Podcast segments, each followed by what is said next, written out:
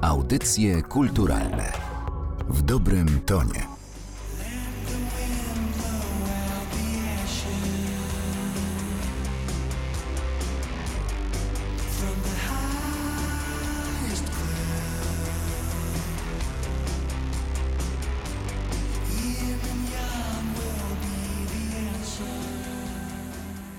Przy mikrofonie Martyna Matwiejuk. Słuchają Państwo kontroli jakości.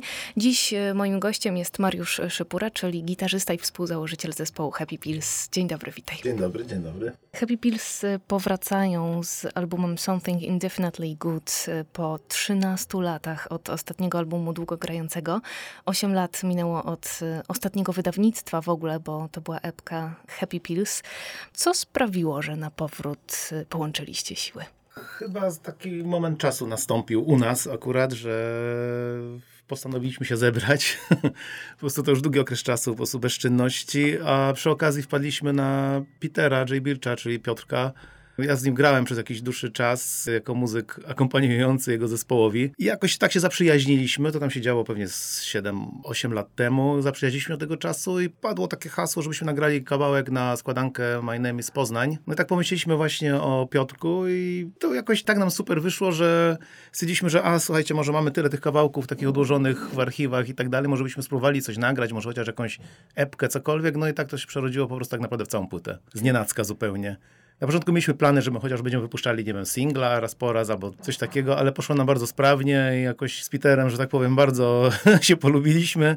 Także to wszystko tutaj zazębiło się i stwierdziliśmy, że no, w sumie możemy funkcjonować jak normalny zespół znowu, grając koncerty i wydając płyty i robiąc wszystko dookoła. Tęskniłeś w międzyczasie za Happy Pills troszkę? No, bardzo, bardzo. Ja w międzyczasie Silverakę tam sobie robiłem różne rzeczy, tam głównie soundtracki do gier tak naprawdę i do filmów, ale, ale brakowało mi tego hałasu tak naprawdę.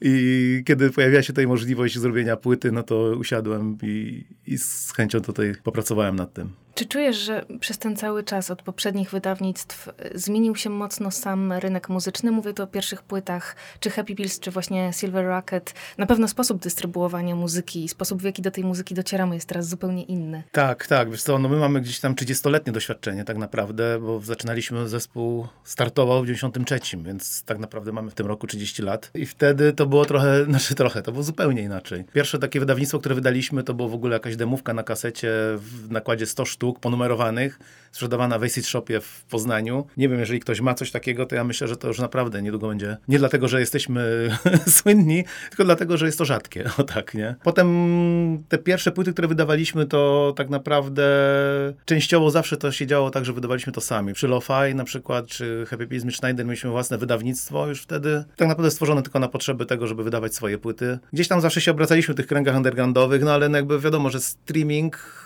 i wejście Spotify'a i tak dalej, to zmieniło zupełnie wszystko na rynku. I kiedyś słyszałem takie fajne, fajny wywiad z Damonem Krukowskim z zespołu Galaxy 500 i on powiedział coś takiego, że kiedyś jak jeździli tam w latach 80. czy tam 90., no to tłoczyli na przykład za tysiąc dolarów, nie, tłoczyli tysiąc singli swoich sprzedawali na koncertach. Każdego tam, nie wiem, no powiedzmy za 10 dolków, nie, nie pamiętam teraz dokładnych jakby kwot, nie? I mówi, że powiedzmy, że niech, niech będzie takie, nawet takie założenie, że tysiąc osób kupiło te płyty, to każda z nich kupiła tą płytę na koncercie i każda była jakimś tam fanem zespołu, zaangażowana.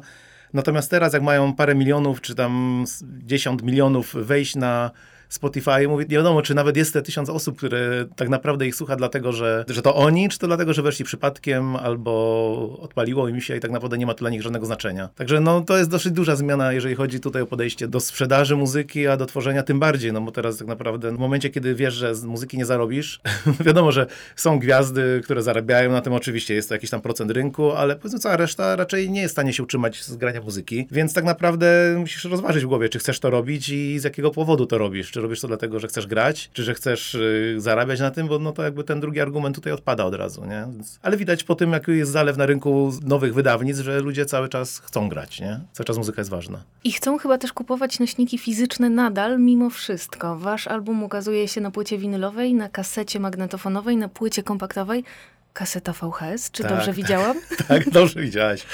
Że tak powiem, jak teraz jak ruszyliśmy z całą sytuacją, jakoś odpaliłem, ja wiesz, z zawodu tak naprawdę byłem przez wiele lat grafik designerem, więc jakby gdzieś tam odpaliło się u mnie też to, że chciałem porobić trochę wideo. No i jakoś tak mi się odpaliło, że zrobiłem w zasadzie wideo do każdej piosenki Happy Pills, każdej piosenki Silver Racket, nowego albumu, który też w październiku będę wydawał. Czyli no zrobiłem, nie wiem, prawdopodobnie jeszcze licząc teledyski dla przyjaciół, nie wiem, chociażby zespołu Owe, czy Vermona Kids, czy Mitch and Mitch, też tam akurat udało mi się jakby odpalić tutaj swoją akcję to nie wiem, zrobiłem chyba 30 teledysków. W związku z tym postanowiłem, że jeżeli wydajemy Happy Pills na takich nośnikach właśnie jak vinyl CD, które są w zasadzie no, normalnymi, no to postanowiliśmy zrobić po pierwsze kasetę, no bo to jakby na początku naszej działalności, że tak powiem, wydawaliśmy w zasadzie tylko na kasetach i ten VHS nagle tak się odpalił, po prostu mówię, nie, no super, po prostu zróbmy po prostu VHS-a ze wszystkimi teledyskami. No i Myślisz, że ludzie ma mają to na czym jeszcze odtwarzać? Co ciekawe, naprawdę jakby być może tak jak dokładnie jak z Damonem Krukowskim, może nie jest jakaś straszna ilość ludzi, ale jest duża ilość ludzi, dla których to było po prostu jakimś totalnym strzałem, że jak to VHS, mam jeszcze magnetowid w piwnicy, chętnie sobie odpalę, posłucham i chętnie to kupię. Naprawdę w ogóle jestem zaskoczony, bo myślałem, że to będzie jakiś taki mikronakład, a naprawdę mamy gdzieś tam parę już zamówień zabezpieczonych, paręnaście tak naprawdę, gdzie ludzie chcą to kupić. Nie wiem, może w celach pamiątkowych, nie mam pojęcia, ale sam jestem zdziwiony, tak naprawdę. Mm, dla wielu to powrót y, do ich młodości z pewnością. Chciałam cię zapytać właśnie o to łączenie świata wizualnego i świata dźwiękowego, które uskuteczniasz od, y, od lat. Czy masz jakieś takie założenia, prawidła dotyczące właśnie tworzenia oprawy wizualnej, muzyki w ogóle? Nie, po prostu za każdym razem jest to jakby nowe podejście.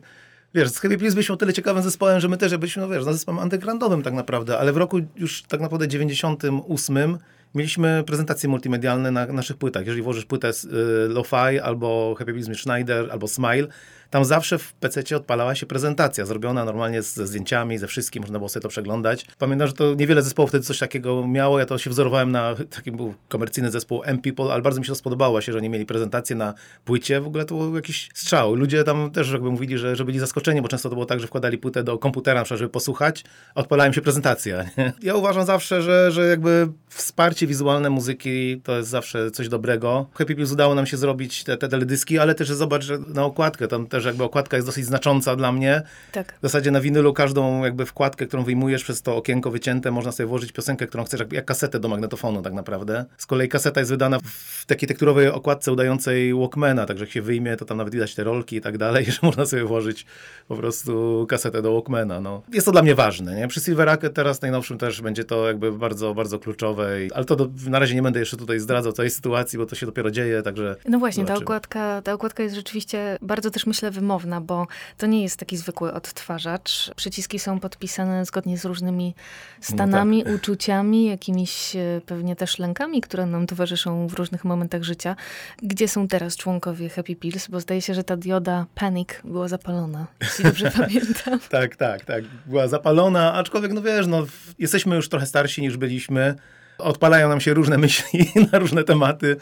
Wiadomo, że my to gdzieś tam przekuwamy sobie tutaj w granie, no ale wiadomo, że no człowiek gdzieś to się zaczyna w pewnym momencie zastanawiać, dokąd to wszystko zmierza. Jeszcze pandemia tutaj była w międzyczasie, to mm. akurat my to tworzyliśmy w takim dosyć ciężkim okresie, tą płytę. Jakoś gdzieś to właśnie miało wyraz w tej okładce i wydaje mi się, że każdy tam sobie znajdzie, że może sobie włączyć, wyłączyć panikę, nie? Tam albo, nie wiem, gniew, strach i tak dalej, nie?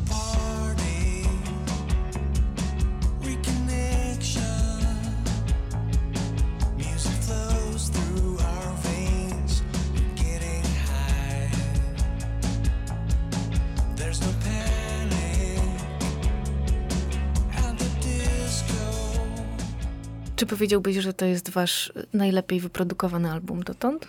Wiadomo, że mogę powiedzieć tylko za siebie. -hmm. Ja uważam, że to jest nasz najlepiej wyprodukowany album, może też ze względu na to, że trzy piosenki nagraliśmy w Abbey Road.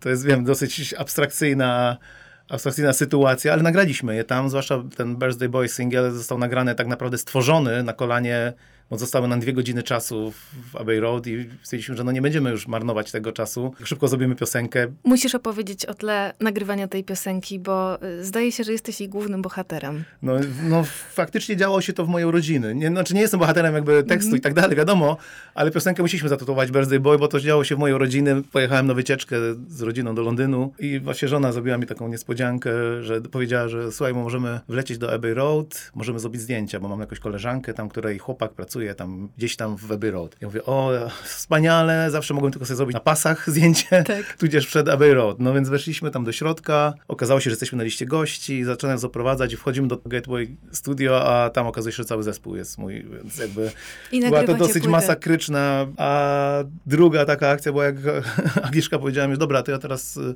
wychodzę, a wy sobie nagrywajcie. No i to tak naprawdę mieliśmy chyba 12 godzin wykupione po prostu w Abbey Road. Nie było to łatwe wcale, bo z tego, co jakby rozmawialiśmy, to chyba oni tam czekali do końca, że może zdarzy się jakiś inny zespół. Tam dwa tygodnie wcześniej nagrywał Noel Gallagher Hmm. i tak dalej. Taki zespół z Polski jakiś przyjeżdża, no tak postawili nas na takiej liście rezerwowej. Całe szczęście, że nikt się nie zgłosił ważniejszy od nas, bo prawdopodobnie by nas po prostu gdzieś tam e, skancelowali, nie? Ale udało się wszystko, tak naprawdę, mówię, nagraliśmy dwie piosenki, na trzecią nie starczyły dwie godziny, ale to było wystarczające. My już w czasie, kiedy my nagrywaliśmy tę piosenkę, Peter poszedł do kantyny, tej kantyny, którą można sobie zobaczyć, nie wiem, na, na filmach z Pink Floydami albo z Beatlesami i tam gdzieś na zapleczu sobie pisał tekścik, wrócił, nagraliśmy. Udało się. Świetna historia. A no a jeszcze zapytałam- a propos produkcji, właśnie tylko przepraszam, że tutaj, tutaj wchodzę, no bo jakby to jest chyba jeden z pierwszych albumów, znaczy pierwszy w sumie naprawdę album Happy Pills, gdzie produkował nas ktoś zupełnie z zewnątrz, nie? I tą osobą był Paweł Krawczyk z zespołu Hej i Anieli. Mhm. I powiem szczerze, że zrobił no, no, świetną robotę, ale to też nie jest tak, że my byliśmy, że tak powiem, przygotowani na to, co nam przedstawi, bo my tam zawsze sobie robiliśmy demo, ja też zajmuję się realizacją i robieniem tego, ale stwierdziłem, że nie chcę tego robić, bo to już jest jakieś takie, jakby nie wiem, gonienie w kółko. No ja już tam nie wymyślę w tym zespole, znam go za dobrze, po prostu na pewne rzeczy się nie odważę, bo wiem jakby jak chłopaki reagują i tak dalej.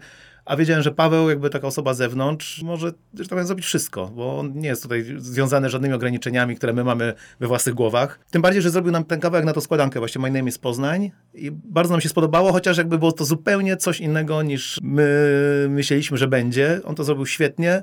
I stwierdziliśmy, że zaryzykujmy, po prostu weźmy producenta z zewnątrz i nie przeszkadzajmy mu w tej pracy. Nie? Czyli to nie była dla was trudna decyzja, wymagająca jakiegoś długiego przemyśliwania, czy, czy można te No, produkcje... wahaliśmy się, no nie wiem, dwa miesiące myśleliśmy właśnie, jak to zrobić, czy to może wziąć paru producentów, czy tego właśnie, czy ten, ale no jakby przekonaliśmy się do tego, że Paweł zrobił nam tą piosenkę i stwierdziliśmy, że zaryzykujmy, naprawdę. No poza tym też znaliśmy go osobiście w miarę, znaczy ja, ja tam z Pawłem się dobrze znamy. Mówię, dobra, spróbujmy. No i Paweł nam przysyłał te piosenki, one wcale nie były łatwe do zaakceptowania, bo on to zrobił zupełnie inaczej, całkowicie inaczej niż my byliśmy przyzwyczajeni do naszego jakiegoś brzmienia takiego koncertowego, czy coś takiego, ale podobało nam się to i po pewnym czasie się przyzwyczailiśmy, stwierdziliśmy, że nie, no jednak to jest masakra, że po prostu nigdy tego w ten sposób nie robiliśmy, nie myśleliśmy o tym, a on gdzieś po prostu znalazł na nas jakiś sposób. Jesteście już po pierwszych doświadczeniach koncertowych e, z tym materiałem. Jak one się konfrontują z tym, co znajdziemy na płycie?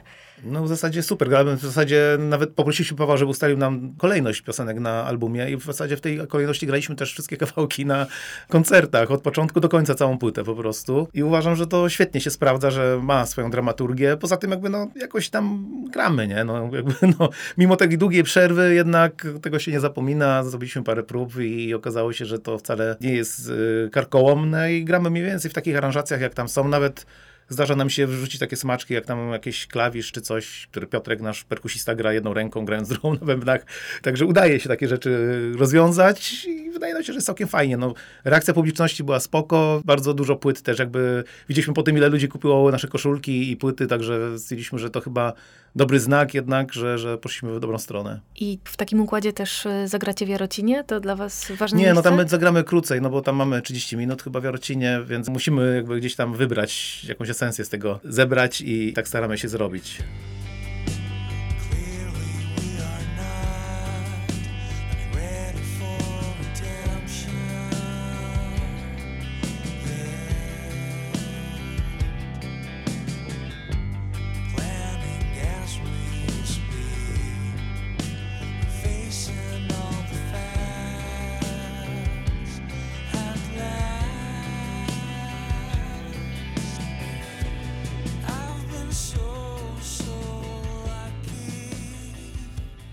Jest e, w internecie do odnalezienia taki wywiad z tobą bodaj z 2006 roku, kiedy e, zapytany przez Lesława Dudkowskiego o śmielsze plany dotyczące działań twórczych, mówisz o tym, że bardzo chciałbyś kiedyś wydać winyla i napisać muzykę do jakiegoś fajnego filmu. Trochę czasu minęło, oba, oba te marzenia spełniłeś zresztą e, no, niejednokrotnie. Jak teraz ten twój horyzont marzeń artystycznych się kształtuje? No nie wiem, nie wiem. Fajnie by było gdzieś pograć za granicą, ale to chyba też nam się uda, bo mamy i Happy Pills i Silveraka, będziemy grali w listopadzie w Japonii, więc to dosyć abstrakcyjnie też brzmi, ale no nawet ta płyta będzie chyba wydana w e, Happy Pills na rynek japoński, właśnie tam wiadomo z tymi japońskimi znaczkami i tak dalej, co, co dla mnie jest super. No mogę powiedzieć, co ja bym chciał, nie? No bo wiadomo, jakby jesteśmy na szczęście już na tyle dorośli w zespole, że zauważyliśmy, że każdy ma czasami inne zdanie i że nie musimy wszyscy myśleć tak samo i wszyscy słuchać tej samej muzyki. Ja mogę powiedzieć tylko za, za siebie, że dla mnie to było super, gdybyśmy się dalej rozwijali muzycznie i zaczęli robić rzeczy takie wychodząc właśnie poza swoją strefę komfortu. Coś przy tej płycie się nam udało. Robić rzeczy fajne, ale zarazem, żeby robić rzeczy zgodne z tym, co uważamy, z tym, kim jesteśmy i jak chcemy tą muzykę tworzyć. To zbierając to wszystko w całość i dodając te nowości, nowy wokalista, nowy producent, powiedziałbyś, że dalej to jest y, alternatywa gitarowa? Jak, jak opisałbyś tę muzykę? No, cały czas bym opisał, że to jest muzyka alternatywna. No w ogóle gitary teraz są alternatywne same z siebie, tak naprawdę. Chociaż są zespoły, które, no nie wiem, w tym, w tym roku chyba Wet Leg dostało przecież Grammy, nie? No to jest wielki sukces, no to jest jak najbardziej gitarowy zespół. Aczkolwiek, no wydaje mi się, że cały czas jesteśmy gdzieś tam jakby w z boku tego wszystkiego. Tak zawsze od samego początku Happy Pills było zespołem zbyt popowym na scenę taką punkową, a z kolei zbyt hałaśliwym na scenę popową. I to jakby wydaje mi się tutaj zupełnie nic się nie zmieniło. Cały czas stoimy w rozkroku pomiędzy różnymi gatunkami muzycznymi. Może nie jest to łatwe, ale na pewno jest fajne. No, Daje dużo satysfakcji. Piotr Brzeziński, Krzysztof Kochanowski, Piotr Kończal, Jacek Konkolewski, Mariusz e, Szypura. Tak prezentuje się skład tej płyty. Za produkcję odpowiada Paweł Krawczyk. Something Indefinitely Good. Siódmy album studyjny Happy Pills już jest dostępny. Mariusz Szypura był dziś gościem kontroli jakości. Bardzo Ci dziękuję. Ja również dziękuję.